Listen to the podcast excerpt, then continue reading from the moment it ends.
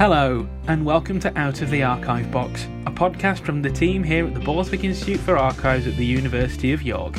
In each episode, we'll bring you stories, insights, and discoveries from the many fascinating archives held here. In this episode, we'll go through some of the highlights of the last month here at the Borthwick, and we'll learn all about how the church was run in the Middle Ages from the Northern team. But first, we've had another busy month here at the Borthwick despite the new national lockdown. A full rundown can be found in our monthly update on our website, but here's a few highlights of what we've been up to in November. Just before we closed for the new restrictions, we took in an additional accession from the combined parish of St Helen Stonegate and St Martin Coney Street in York. You might not be aware that the Borthwick is the designated place of deposit for parish records for the Archdeaconry of York.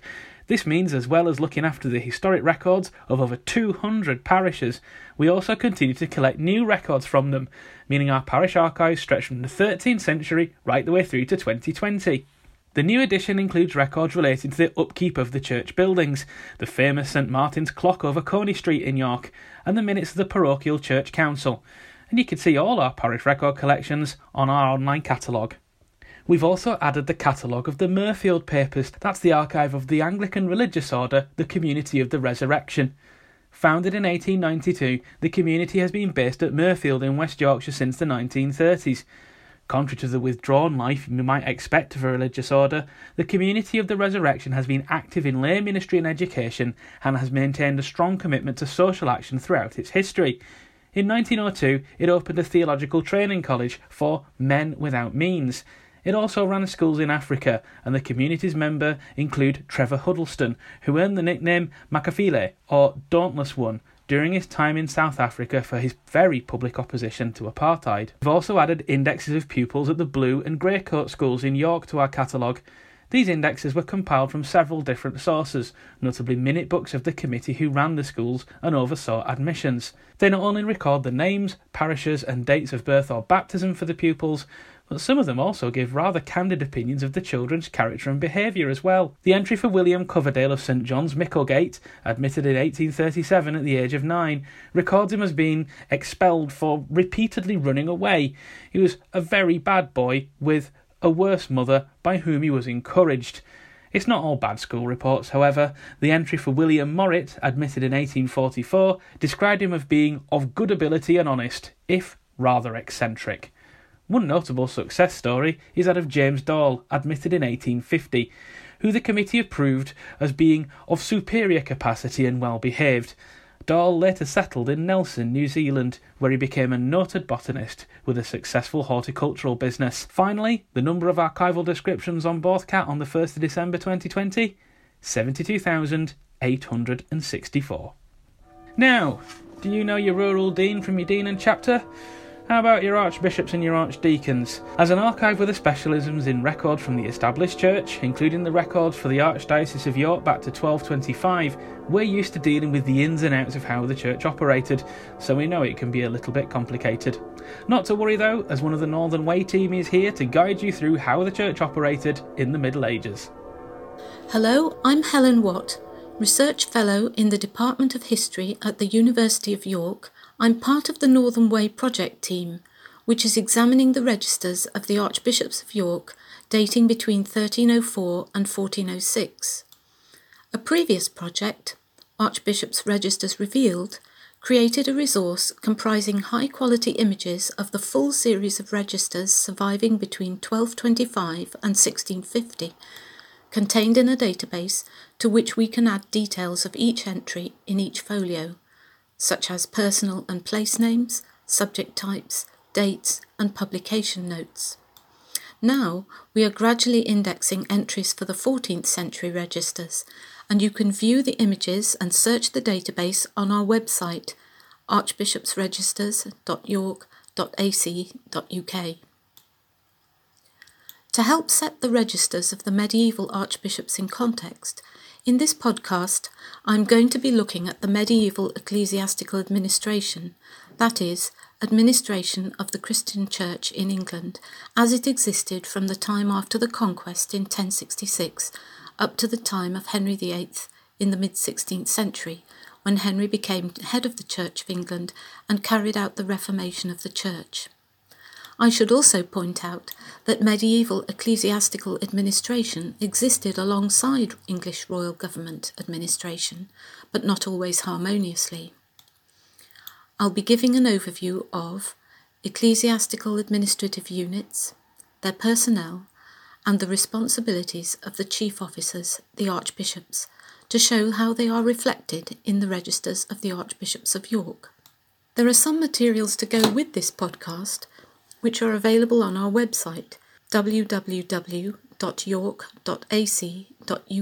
forward slash history forward slash research forward slash northern hyphen way.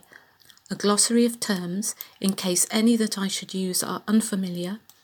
Also, a list of the kinds of resources my colleagues and I find very useful when indexing the registers. And lastly, a very brief outline of how the various ecclesiastical institutions and individuals of the medieval church in England worked together. To start with ecclesiastical administrative units, then, authority over the church in England and Wales was and is ranked into a hierarchy of administrative units and personnel.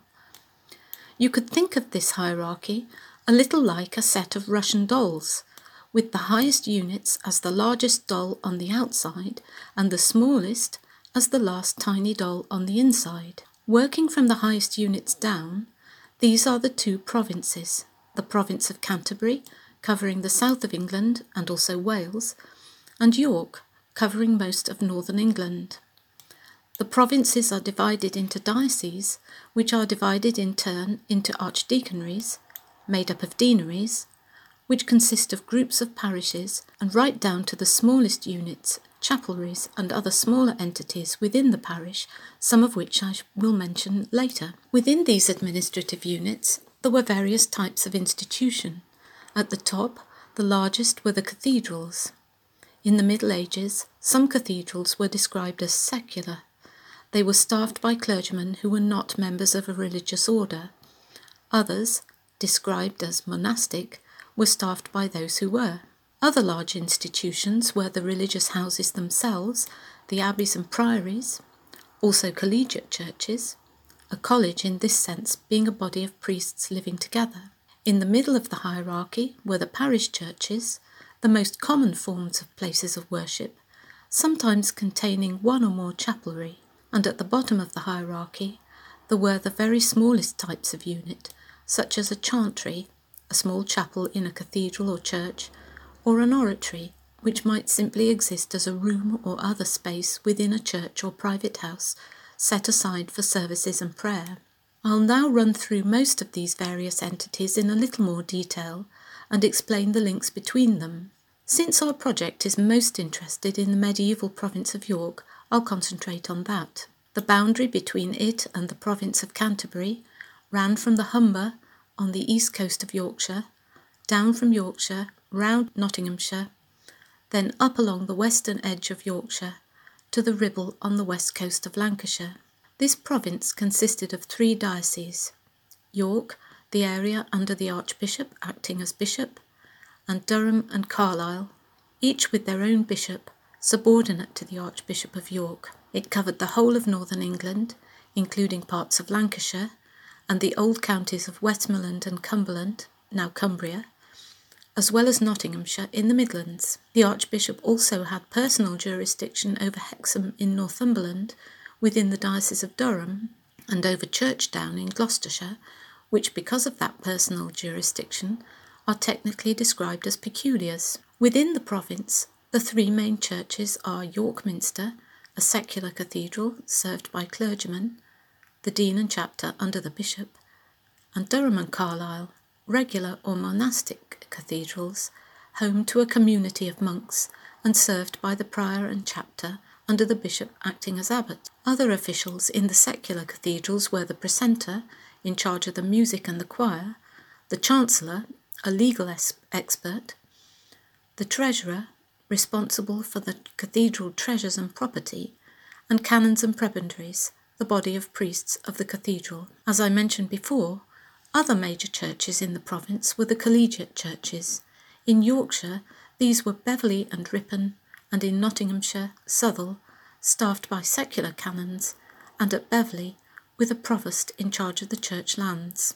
Other institutions, as I'm sure you'll be aware, were the many religious houses in the northern province, for instance, Rievaulx Abbey. These houses, often with very large abbey or priory churches in which the monks or nuns worshipped, under the head of the religious house, the abbot or prior, or abbess or prioress. Other male officers included the sub prior, the cellarer in charge of provisions, and infirmarer in charge of the sick, among many others, and obviously there would be similar female roles in houses of nuns. Unless exempt from the Archbishop's jurisdiction, these houses were subject to him, in particular with regard to his visitations, which I'll mention again shortly, elections of heads of the houses and their obedience to him, also control of who entered the houses, and discipline of errant monks and nuns, and you may very well have heard of at least one wayward nun, Joan of Leeds, who figured heavily in the publicity at the launch of our project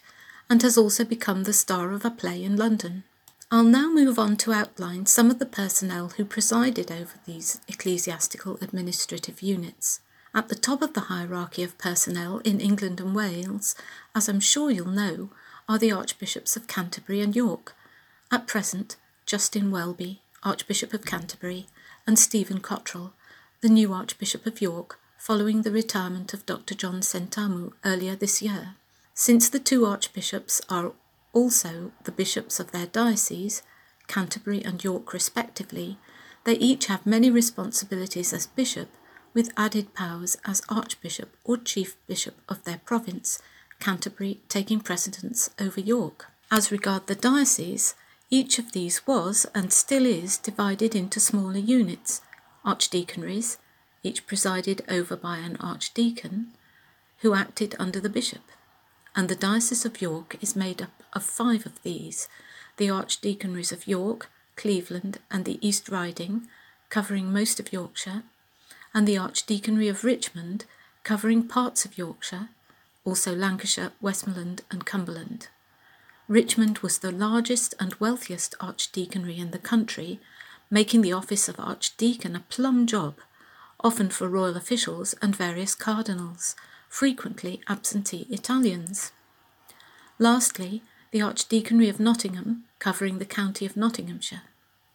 Each of these archdeaconries was in turn divided into several smaller units, deaneries, or rural deaneries, staffed by a rural dean under the archdeacon, and each deaconry is made up of a group of parishes. As for places of worship in the parishes, I expect you might be most familiar with the parish church, as there are so many in the city of York itself. The parish is generally one of the smallest ecclesiastical administrative units, presided over by a rector or vicar under the dean, but many also contain chapelries, presided over by a priest or chaplain, which cover even smaller areas within it. And other smaller units, which I described earlier, might comprise chantries in a cathedral or church, where chaplains would say prayers for the dead, or a chapel in a private house for family and household worship, or oratories also in private houses or churches. And I've been to one in a parish church, although not in Yorkshire, actually at Stockport in Cheshire, which has a room above it in which the priest or chaplain would have lived. So, having looked at the ecclesiastical administrative units and their personnel, and before we look at the responsibilities of the chief officer, the archbishop, we'll look at those of the bishop, because, as I mentioned before, the archbishop was also bishop of his own diocese, and the bishop's duties fell into three main areas. Firstly, the bishop was the spiritual head of the diocese, with responsibility for the religious life of everyone there, with sole responsibilities for these duties. The confirmation of children, that is, the confirmation of their entry into the church after baptism, the ordination of priests, giving them the responsibility to look after the religious life of their parishioners, and the dedication of churches as sacred places of worship. If a bishop were unable to carry out important duties such as these, then another bishop, a suffragan, could be commissioned to act for him. The bishop would also preside over diocesan synods, meetings of the clergy of the whole diocese at which they would be consulted and instructed, and carry out the bishop's visitation, one of the most important instruments of his administration, to make inspections of the state of pastoral, judicial, and administrative affairs within the diocese and determining reforms. The bishop would carry out a primary visitation within the first year after his enthronement, followed by visitations every three years thereafter. Secondly, the bishop had judicial responsibilities focused on the administration within the Diocese of Canon Law, that is, a legal system based on the canons or rules of the Church. Ecclesiastical law was administered in several different types of court, of which the bishop's court were the highest within the diocese, and the archbishop's the highest in the province. In York, this was the Chancery Court, and in Canterbury, the Court of Arches. The Consistory Court at Chester Cathedral is now the only surviving ecclesiastical courtroom dating from the mid 17th century. These courts dealt mainly with offences to do with morals, and for records of causes, that is, cases, in the Northern Province, see the York Cause Papers Project website www.dhi.ac.uk forward slash cause papers. The highest sanction enforced by the Bishop's Court was excommunication, that is, exclusion from the sacraments of the Church, such as Christian burial and society, to be followed by repentance and penance, after which absolution could be given. And you'll find all those terms defined in the glossary I mentioned at the start. Thirdly, as an administrator, the bishop was ultimately responsible for the management of the lands of the bishopric, known as the temporalities, as opposed to the spiritualities, that is, the spiritual responsibilities of the diocese or see. In the province of York, the medieval archbishop was lord of several manors and lordships, and had more than twenty places of residence, such as the Archbishop's Palace at Bishopthorpe, near York, and Cawood Castle, all of which would be managed for their income and which would also obviously incur expenses of the household, maintenance, and payment of officers, such as the steward of the lands of the bishopric and his subordinate bailiffs. Most of the rights and responsibilities of a bishop also applied to the two archbishops, but there were many areas where the duties of the archbishops were added to those of their role as bishop. As well as that, the medieval archbishops received their authority directly from the Pope, symbolized in the pallium, a Y shaped ecclesiastical vestment worn around the neck and over the shoulders. The Archbishop's authority was not confirmed until he had received this from the Pope and professed obedience to him. Of the main areas of the powers of each Archbishop, some were to take charge in dioceses where there was no bishop for whatever reason, that is, during a vacancy of the see, and during that time collate or have the personal right to institute clergy to benefices, that is, give them the cure of souls or care of the spiritual life of their parishioners. The Archbishop would also oversee all stages in the appointment of bishops, particularly receiving their oath of obedience, and would carry out visitations, as I mentioned before. He would also preside over his provincial council, which became known as convocation, a meeting of all the higher clergy and heads of religious houses in the province to discuss ecclesiastical matters, and especially taxation of the clergy. Other legal responsibilities would be to exercise superior jurisdiction over bishops' ecclesiastical courts, particularly in appeals, but also to hear cases in his own court. Lastly, he would prove testaments, that is, wills, of those in his province with notable goods that is, goods over a certain value, in more than one diocese of the province. Besides the officers already mentioned, the bishop was assisted by others, including the sequestrator, who had responsibilities for taking property into his custody in the name of the bishop if a church were vacant or in dispute. Also, the vicar general, appointed under commission for a fixed term during the absence of the bishop, with wide powers. The bishop also had officers in his household, clerks who would be university educated and who acted as advisers, agents, and administrators, and other officers and sequestrators would often be chosen from them. Lesser clerks included notaries public and some who might be responsible for keeping the bishop's registers. The bishop might also have chaplains in his household. The bishop's chaplains were often close relatives, acting as spiritual advisers and priests, staffing the bishop's chapel, with secretarial duties, and perhaps also looking after the bishop's household. So far, we have only considered the role of the clergy and religious within this hierarchy, but there are also several ways in which the ordinary people, the laity or lay people, as opposed to the clergy, interacted with the church. They might act as donors, making gifts of money or lands to religious houses, etc., founders of chantries, hospitals, and almshouses, for instance, or patrons holding the right to present a clergyman to a particular benefice. They might also have been pensioners, permitted to live in monastic houses, or have received licenses to have an oratory in their house or to perform holy acts. For example, a widow might be allowed to take a vow of chastity, or others might be permitted to go to fast or to go on pilgrimages. These are just some of the kinds of roles which, as well as those of the clergy, are reflected in the registers of the medieval bishops and archbishops, and particularly in the registers of the archbishops of York on which we are working. So, having examined the responsibilities of the bishop and the archbishop and their administration, as well as the lay people, and having gained an idea of the types of activities taking place, we can get an overview of the kind of matters that might have been recorded in the Archbishop's registers, which have been described as the official record of the Archbishop's administration. And these are the documents which we are examining in the Northern Way project. The registers we are looking at mainly consist of large volumes made up of folios of parchment prepared animal skins, usually sheep or goat, and their entries could be seen as a compilation mostly of copies of outgoing and incoming letters, with the occasional original stitched in between folios, and also notes or memoranda of such letters having been sent or received, and other documents and events. Many of the registers are divided into sections for different types of business, including, for instance, sections for business relating to the various archdeaconries, roughly arranged in chronological order.